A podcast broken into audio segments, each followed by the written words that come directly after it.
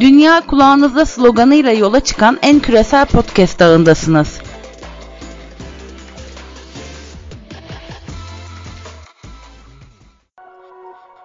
Merhabalar, ben Rıfat Özcan. En yerel ve en küresel podcast noktası olan Politik Gez programındasınız. Bu programda ülkemizde ve dünyada meydana gelen gelişmeleri, iletişim, sosyoloji ve siyaset gibi alanlar üzerinden konuklarımla birlikte geniş bir perspektifle ele alıyorum. Haydi başlayalım. Programa hoş geldiniz Emre Hocam. Merhabalar, hoş bulduk. Bu bildiğiniz üzere e, Z kuşağını konuşacağız son iki yazınız çerçevesinde. İlk olarak şunu sormak istiyorum. Bu kuşak tanımlamaların ortaya çıkma nedenleri ne size göre? Neden böyle bir kuşak tanımlama ihtiyacı duyuluyor genel olarak? Aslında şöyle bir şey, bir değişim beklentisi var. Yani toplumsal bir değişim beklentisi var. Toplumsal değişimde iki yönlü olabilir. Bunlardan biri bireylerin değişmesi. Yani bu hayat içerisindeki döngüden olabilir. Yani yaşlanmakta olabilir ya da insanların başına gelenlerden olabilir. İnsanlar değişirler. Bu birincisi. İkinci tür değişim ise kuşak ikamesi dediğimiz bir mekanizma vardır. Yani çok basit bir şekilde işte seçmenlerden bahsedelim. Anlatması daha kolay. 18-65 yaş arasındaki bir seçmen kesiminin bir kısmı 5 yıl sonraki seçimde oy kullanmayacaktır. %2 Hı. civarında 1,5 gibi bir hesap yapsak %7,5 yaklaşık kullanmayacaktır. Onun yerine %10'luk yeni bir seçmen kitlesi gelecektir. Yani burada seçmen kuşak ikamesi istiyoruz. Siz bunu 25 yıllık bir e, şeye koyduğunuz zaman, 25 yıllık bir zaman böldüğünüz zaman seçmenlerin yaklaşık %25 ila 30'u değişmiş olur. Aslında bu ikisi iki farklı ülkedir. Ve bunu hep vurguluyoruz. Yani 2002 Türkiye'si ile 2020 Türkiye'si aynı değildir seçmen açısından. Çünkü oy kullanan insanların büyük bir kısmı artık hayatta değildir. Onların yerlerinde başkaları gelmiştir. İşte toplumsal değişimin ikinci mekanizması da kuşak ikamesi. Şimdi siz toplumsal değişim bekliyorsunuz. Bu insanların, bireylerin değişimle mümkün oluyorsa Beklenti kuşak ikamesi. Bu, bu hep yaşanan bir şey. İşte geçenlerde başka birisi de yazdı. Gezi'de de aynısı olmuştu. O zaman Gezi'de de 2013'te Y kuşağı güzellemesi olmuştu. Şimdi de son bir iki olaydan dolayı da Z kuşağı denen bir kuşağın ne kadar farklı olduğu, ne kadar farklı değerlere sahip olduğunu iddia eder, etmeye başlar. Bu bir umut. Yani toplumsal değişimin anahtarı ne olur? Bu olur. Kuşak meselesine bize farklı farklı insanlar getirdi ama Manha daha çok önümüze sürmüş ve Mannheim de bu açıdan bakar. Yani Mannheim kuşaklar arasındaki farklılığı sadece bir yaş meselesi olarak görmez. Her yeni kuşağı, kuşak diyebileceğimiz şey, birazdan açıklayacağım kuşak birimine, her yeni kuşağın toplumsal yapıya reaksiyonlarını taşıdığını gösterir. O zaman resim daha renkli oluyor bizim için. Siz yani sadece daha genç olduğunuz için değil, siz büyürken yaşanan şeylerden dolayı geliştirdiğiniz dünya görüşü aslında değişimi. Çünkü siz o yapının içerisinde bazı sıkıntılar yaşıyorsunuz ve o sıkıntılara reaksiyon veriyorsunuz. Kuşak o açıdan çok önemli bir unsur. Kabul etmek gerekiyor. Kuşak perspektifini kullanmak. Ama benim burada itirazım belki gelir.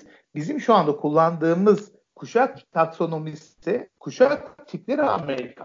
Bu büyük bir tartışma konusu. Siz Amerika'daki tipolojiyi alıp şak diye Türkiye'ye bunlar böyledir.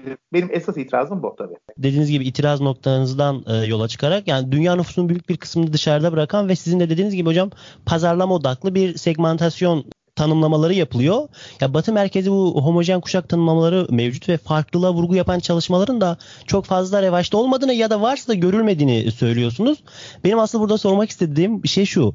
Yani her türlü tekliğe karşı çıkan bir Z kuşağı diye tasvir ediliyor bize. Yani nasıl oluyor da bu kuşak tek bir homojen bir grupmuş gibi tanımlanıyor? Şimdi pazarlama açısından çok işe gelen bir şey bu kuşak farklılıkları. Amerikan tipolojisini düşünelim. Bir sessiz kuşak var. Geçelim. Sayıları Hı-hı. çok azaldı. Bir 1946 sonrasındaki baby boom dediğimiz çocuk patlaması nedir? Amerika Birleşik Devletleri bir refah dönemine giriyor. Efendime söyleyeyim hepimizin bildiği kitle tüketimi artıyor. Kitle iletişimi artıyor. Olanaklar çok. Eğitim çok ucuz. Bedava. Yerleşim çok ucuz. Sosyal hareketlik. Yani böyle bir cennet dönemi. Bu insanlar 46 ile 64 arasında doğanlar deniyor. Sonra ki bunlar daha sonra 1968 hareketinde çok aktif olacaklar büyük bir kısım. 65 ile 80 arasında doğan bir kuşak var. Bunlar biraz daha sıkıntı içerisinde yaşayan insanlar. Biraz daha rekabetçi, enflasyon, e, petrol krizi, siyasal istikrarsızlık. Bunlara da ünlü X kuşağı deniyor. Gayet disiplinci, gayet e, protestan alaka sahip ama çok rekabetçiler. Arkasından da milenyum ya da Y kuşağı deniyor. Bunların özelliği ne? Bunlar da işte neoliberalizmin egemen olduğu bir dönemde ama internet ve diğer iletişim olmakların çok fazla olduğu bir döneme denk geliyorlar. Bir de işte bu Z kuşağı dediğimiz yeni bir nesilden bahsediyoruz. Şimdi bu Amerikan meselesi. meselesi. Amerikalılar böyle yapıyorlar. Ve burada Amerika'nın kendisine özgü olaylarından çok etkileniyorlar. Şimdi 1946-64 kuşağına bakalım. Baby Boomers dediğimiz. Bebek patlaması kuşağında.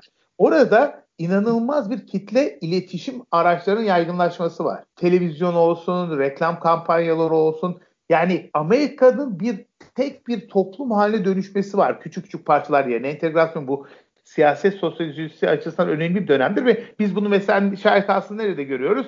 Ünlü Kennedy'nin seçimiyle görüyoruz. Yani yeni bir nesil politikacının gelmesiyle. Bu ve arkasından 1968 geliyor. Şimdi, siz gelin Türkiye'ye. Türkiye'de 1946 ile 64 böyle yaşanmadı ki. Türkiye'nin kendi bir öyküsü var. Türkiye'nin kendi zaman dilimi var. Belki Türkiye'de gerçekten kitle iletişim araçlarının çok arttığı, toplumsal hareketliğin çok fazla olduğu bir dönem yaşanmıştır ama bu 46-64 değil. Siz şimdi gidiyorsunuz Amerika'daki 46-64 dilimini alıyorsunuz.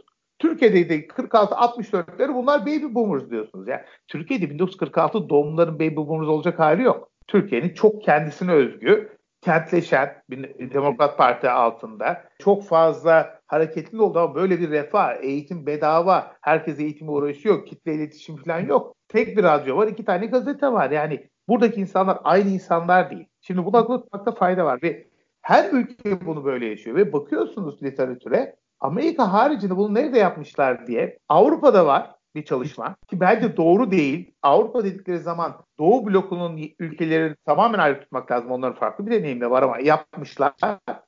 Bir de Brezilya'da falan var. Onun haricinde özgün çalışma yok. Özgün çalışmaya da yer yok. Ama bizde bakıyorsunuz mutlaka insanlar gitmişler bu tipolojiyi alıp bunun üzerine kitaplar yazmışlar.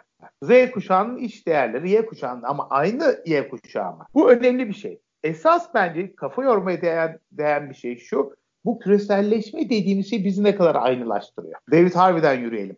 Yani zamanın ve mekanın sıkışması dediğiniz mesele var ya. Zaman ve mekan dışı. O zaman benim Z kuşağı dediğim nesil. Hani bu son nesilden bahsediyoruz. Washington'daki bir insanla İstanbul'daki bir insan aynı deneyimlere sahip? Ya da başka bir ülkedeki bir insan aynı sanı sahip. İşte bütün bunları gözde tuttuğunuzda ne kadar benzeştiriyor küreselleşme?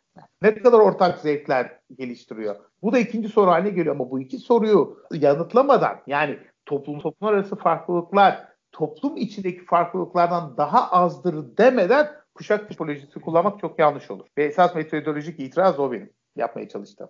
Bir de üçüncü olarak yine bu kuşak tartışmalarında özellikle yani bu kuşaklardan bahsederken genellikle böyle bir çatışmadan bahsediliyor. Yani mesela bunda neden bir sürekliliğe vurgu değil de çatışmadan bahsediyoruz? Yani bu bir süreklilik arz edemez mi bu kuşaklar arası bir e, geçişler? Çok güzel çok güzel yapar. Çünkü şimdi kuşak dediğim şey insan. Yani aslında böyle büyük bir kategori kullanıyoruz ya onun bir birimi var insan. İnsanların yaşam deneyimleri alakalı. Şimdi çatışmacı perspektif okursak şunu söylüyoruz ki iki kuşak arasındaki fark o kadar büyük ki bir arada var olmaları mümkün değil. Çünkü farklı değer setlerine sahipler. Yaşadıkları hayat farklı değer setleri oluşturmuş. Ama öteki taraftan da sosyalizasyonun başka aktörleri de var. Mesela aile var. Ailede bir sosyalizasyondan geçiyoruz. Klasik sosyoloji teorisi üzerinden yürüyelim. Ya da okul bize bir şey veriyor. Kitle iletişim araçları, arkadaşlar, iş hayatı, bütün bunlar bizim siyasal kimliğimizi oluşturuyor. Ve bunların ortaklıkları var. Bakın geçen sene kadar onun bir virgül olarak söyleyeyim. O, e, biz self sendromu diye bir şey ölçüyoruz. Yani Türkiye'de insanların Batı ülkelerine karşı ne kadar şüpheci yaklaştıklarını ölçen bir şey. 20 yıl aynı skor çıktı. %65 civarında bir oran çıktı. Ama 20 yıl içerisinde insanların %20'si değişti. Demek ki süreklilikler de var. Bu diğer TOV, TOV değişimi aktörleri ya da sosyalizasyon aktörleri bireyi nasıl etkiliyor? Kuşak çatışmasının her zaman var olacağını söylemek, kuşaklar arasındaki çatışmanın mutlaka olacağını söylemek Bu sosyalizasyon, toplumsallaştırma araçlarındaki sürekliliği yok sayarlar. İşte aslında gerilim de orada. Kuşak devrim dediğimiz şey bu kuşağın yaşadıklarının o sosyalizasyon araçlarının etkisinden daha fazlası olması. Bu arada ben kuşak tanımında da şöyle bir akıl karışıklığı var. Kuşağın bir hani dede, baba, çocuk gibi bir nesil diyeyim ona. Ben nesilli de ifade hmm. söylenebiliyor. Bir de Mannheim'ın dediği gibi kuşak dediğimiz şey aynı tarihsel ana şahitlik yapan insanlar anlamına geliyor. Yani hepimiz öyle bir tarihsel an yaşıyoruz ki o tarihsel an bizim bütün değerlerimizi değiştiriyor. Benim buradaki savlarımdan biri işte koronavirüs kuşağı dediğim bir erken dönemde yazdığım bir olay olmuştu. Koronavirüsün bizden sonraki nesile çok fazla etkileyeceği iddiam var. Çünkü aynı tarihsel ana şahitlik ettiler. Şu anda 15-25 yaş arasında olan insanlar yani yaklaşık olarak 1995-2005 arası doğumluların değer sistemleri muhtemelen daha öncekilerden farklı olabilir diye bir spekülasyonum var. Kuşaktan da kastımız bu. Bir de e, şu an son olarak Perspektif Online'da yazdığımız yazıda e, bu kuşak tanımlamasından ziyade ideolojik ve sınıfsal farklılıkların yaş gruplarını anlamada daha önemli olduğunu söylüyorsunuz. Bu, bunu da dört farklı başlıkta değerlendiriyorsunuz. Yani burada yine aslında yazıda bahsediyorsunuz ama burada tekrardan e, açıklamanızı rica ediyorum. Yani neden ideolojik ve sınıfsal farklılıklar bu konuda daha belirleyiciler kuşak tanımlamalarından ziyade?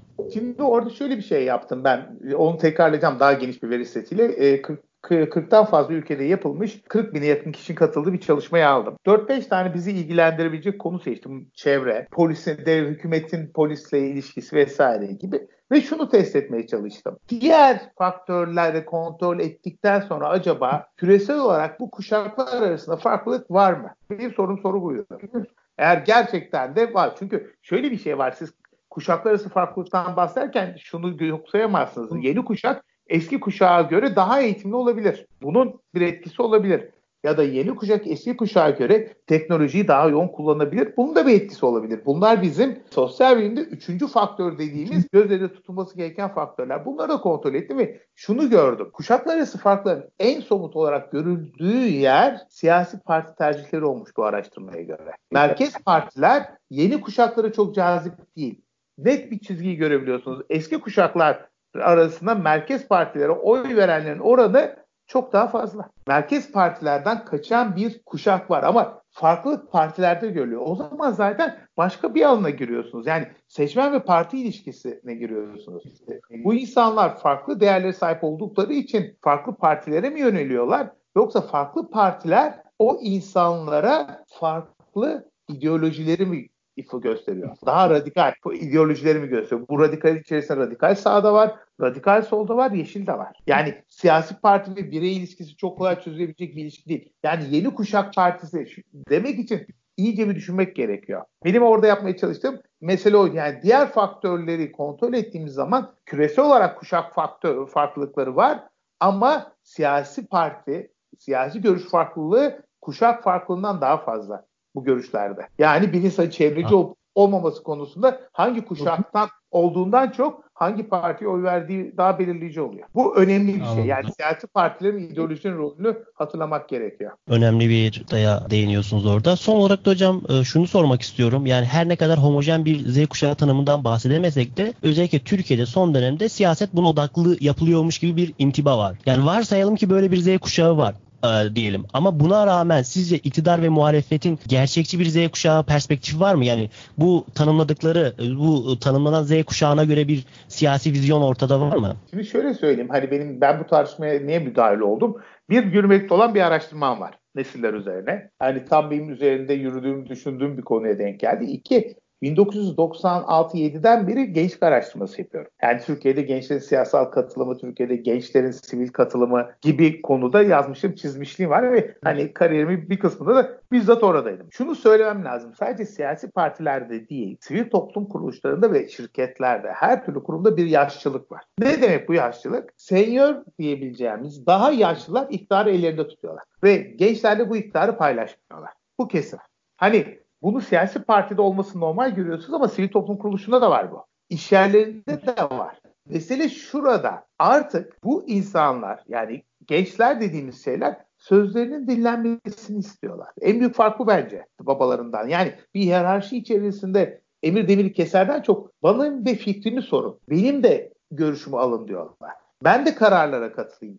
Ve ben bunu sürekli söylüyorum. Gençleri katmadan iyi bir iş yapmak mümkün değil artık. Öğrenci dahil. Yani ders verirken ben benim verdiğim dersler biraz daha ortodokstur ama onda dahi neyi neden öğrendiğinizi anlatmak, öğrettiğinizi anlatmak zorundasınız. Ben bunu öğretiyorum diye bitti. Öyle bir şansınız yok. Çünkü siz, e, kendi rolümden bahsedeyim hoca olarak bilgi tekeli tutmuyorum. Benim anlattığım şeyi internette de bulur çocuk. Bu son dönemde gördük. Dolayısıyla benim kendi kıymetimi göstermem gerekiyor. İş yerine gelelim. Şu anda bizim yaptığımız bir dizi araştırma var. Türkiye'de gençlerin olma hali diye. Hep aynısı çıkıyor. Gençlerin ortalama iş değiştirme süreleri iki. İki yılda bir iş değiştiriyor yeni nesildeki çocuklar. İşten beklentileri farklı. Yani eskiden araba vesaire gibi şeyler beklerken sözlerin dinlenmesini istiyorlar. Farklı değerlere sahipler. Şimdi ben burada kuşaktan bahsetmiyorum. Gençlerden bahsediyorum. 18-29 yaşta. Dolayısıyla öyle bir tiyatroya geliyoruz ki sayıları değişebilir ama yaklaşık %20'lik bir nüfusu daha küçük bir nüfus yönetiyor. Ve katmadan yönetiyor. Dahil etmeden yönetiyor. Bir nevi diktatörlükle yönetiyor. Babacan bir şekilde yönetiyor diyelim. Yani peder şahi diyelim istediğiniz gibi. Şimdi buradaki mesele şu. Siz yukarıdan aşağı politika geliştirerek gençlerin derdine deva olamazsın. Yapabileceğiniz tek şey onları dahil ederek beraber politika üretmek. Bu çok önemli. Yani gençlik ve siyasal katılım, gençlik ve sivil katılım çalışmış bir insan olarak söylüyorum. Ve gerçek anlamda dahil edeceksiniz. Fikrini sormayacaksın. Kararlar onların da kararları olacak. O zaman bir şey yapabilirsiniz. Öteki türlü olmuyor. İşte ne oluyor?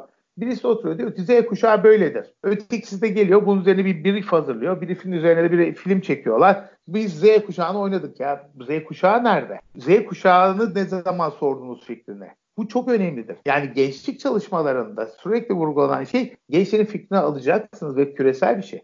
Siz aldığınız zaman o zaman ne fark ediyor biliyor musunuz? Totolojik olarak bir Z kuşağı vardır. Bunlar da bunu ister demek yerine insanların ne istediğini onlardan öğreniyorsunuz ve çeşitliliği görüyorsunuz. Yani bunlar e, isyankar insanlardır. Ya bir kısmı da değildir. Bir kısmı muhafazakar genç yok mu? Var. Bir sürü muhafazakar genç var. Bir de en büyük sorunumuzu söyleyeyim. Hani insanlar biraz zihinlerine o açıdan açsınlar. Genç dediğimiz şey 18-29'dur. Ve Türkiye'de kırsal kesimde 29 yaşındaki bir kadın 10 yıllık evli ve iki çocuk sahibidir. Hani genç dedikleri zaman bununla ilgili de başka yazılar yazdım. Üniversite kantinlerinde koşturan çocuk insanlar gelmesin. Türkiye'deki gençlik profili de o ideal tipten ya da kalıp yargıdan bayağı uzakta. Bununla da yüzleşmek gerekiyor. Ama insanların ne düşündüğünü öğrenmeden onlar adına politik üretecek bir yere varmanız mümkün değil. Esas gerilim bence burada. Gençleri dahil ettikleri zaman, onu da söyleyeyim o konuda da yazdım. Siyasi partideki gençler babaları ya da abileri gibi davrandıkları zaman siyasete katılmış olmuyorlar. Kendi katılım süreçlerini geliştirmek zorundalar ve hani bunu hepimiz yapmak zorundayız. Hangi rolde olursak olalım. Dahil etmek zorundayız. En büyük meselemiz bu. Nasıl dahil edebiliriz ona kafa yormalıyız. Nasıl bununla uğraşırız. Yoksa yapacak halimiz yok. Bu şey değil kuşak çatışması değil. Ben internette 56K ile çıkıyordum ve çıkabilenlerdendim. ile cep telefonundan 24 saat bağlı olan insanın aynı dünyada yaşamasının sıkı verdiği sıkıntı bu. Onu çözmek için. Bu farklı yani Z kuşağını dahil etmek istiyorlarsa bu işe, Z kuşağını kazanmak istiyorlarsa dahil edecekler. Dahil etme ve tanıma diye bizim hani şöyle bir göçmen sosyolojisinde hep bahsettiğiniz mesele vardır ya bir tanırsınız. Onun sizden farklı olduğunu tanımak zorundasınız. Öteki tarafta da onu dahil etmek zorundasınız. Onu dışlayarak onun adına karar veremezsiniz. Hak dediğimiz şey bu. Aynısını gençlere de yapmak gerekiyor. Ama dediğim gibi bu kuşak meselesi değil. Daha ziyade Türkiye'deki gençlerin kendisine özgü halinden kaynaklanıyor. Çok teşekkür ederim hocam. Benim burada sorularım bitti. Son olarak bu konu çerçevesinde eklemek istediğin herhangi bir şey var mı? Şöyle bir şey eklemek isteyeyim. Ya gençlerle yaşlılar arasında her zaman bir çatışma olacak. Yani bu e, dediğim gibi gücü daha yaşlılar ellerinde tutuyorlar. Ama şunu da fark etmek gerekiyor. Deneyim çok değerli. Hani ben bundan 20 yaş daha genç olsaydım ya da 30 yaş daha genç olsaydım tabii ki ben de babamın çoğu fikrini beğenmiyordum o dönemde. Ama yapacağım şey onun bildiklerinin tamamen yanlış olduğunu düşünmek yerine olabildiğince çok deneyim kazanmak olurdu. Çünkü bir yaştan sonra deneyim kazanamıyorsunuz. Yani deneyim kazansanız da öğrenme öğrenemiyorsunuz. Bu bilişsel olarak da öğrendiğimiz bir şey. Ön yargılarınız ne kadar keskinleşirse yaş itibariyle yeni bir şey öğrenmek o kadar zorlaşıyor. O zaman benim söylediğim şey şu. Nazım Hikmet'in 1920'lerde yaptığı gibi putları yıkın. Çok güzel. Ama yeni put olarak kendi putlarınızı dikmeyin. Kendinizi inşa etme çabasına odaklanın. Yaşam bir deneyim kazanma çünkü bir yerden sonra 40 e, yaşından sonra gençler de put olacaklar. Puta dönüşecekler. O yüzden çabalarını oraya göndermeleri, yoğunlaştırmaları gerekiyor. Deneyim kazanmaları gerekiyor. Farklı kontekstler, farklı insanlar ve farklı yaşamlarla bir araya gelip olabildiğince çok deneyim kazansınlar. Dediğim gibi put yıkıp yerine put koymanın hiçbir kimseye faydası yok. Yani kuşak çatışmasını bu şekilde okumak lazım. Son söyleyeceğim de bu olur. Çok çok teşekkür ediyorum tekrardan. Ee, Profesör Doktor Erdoğan'la Z kuşağı etrafında dönen tartışmaları ele aldık. Biz dinlediğiniz için teşekkürler. Kulağınız bizde olsun. En yerel ve en küresel podcast programı Politik Kesti dinlediniz. Bizi Spotify, Apple, Google Podcast üzerinden ve sosyal medya hesaplarımızdan takip etmeyi unutmayın. Yeni başlıklar ve konuklar için kulağınız bizde olsun.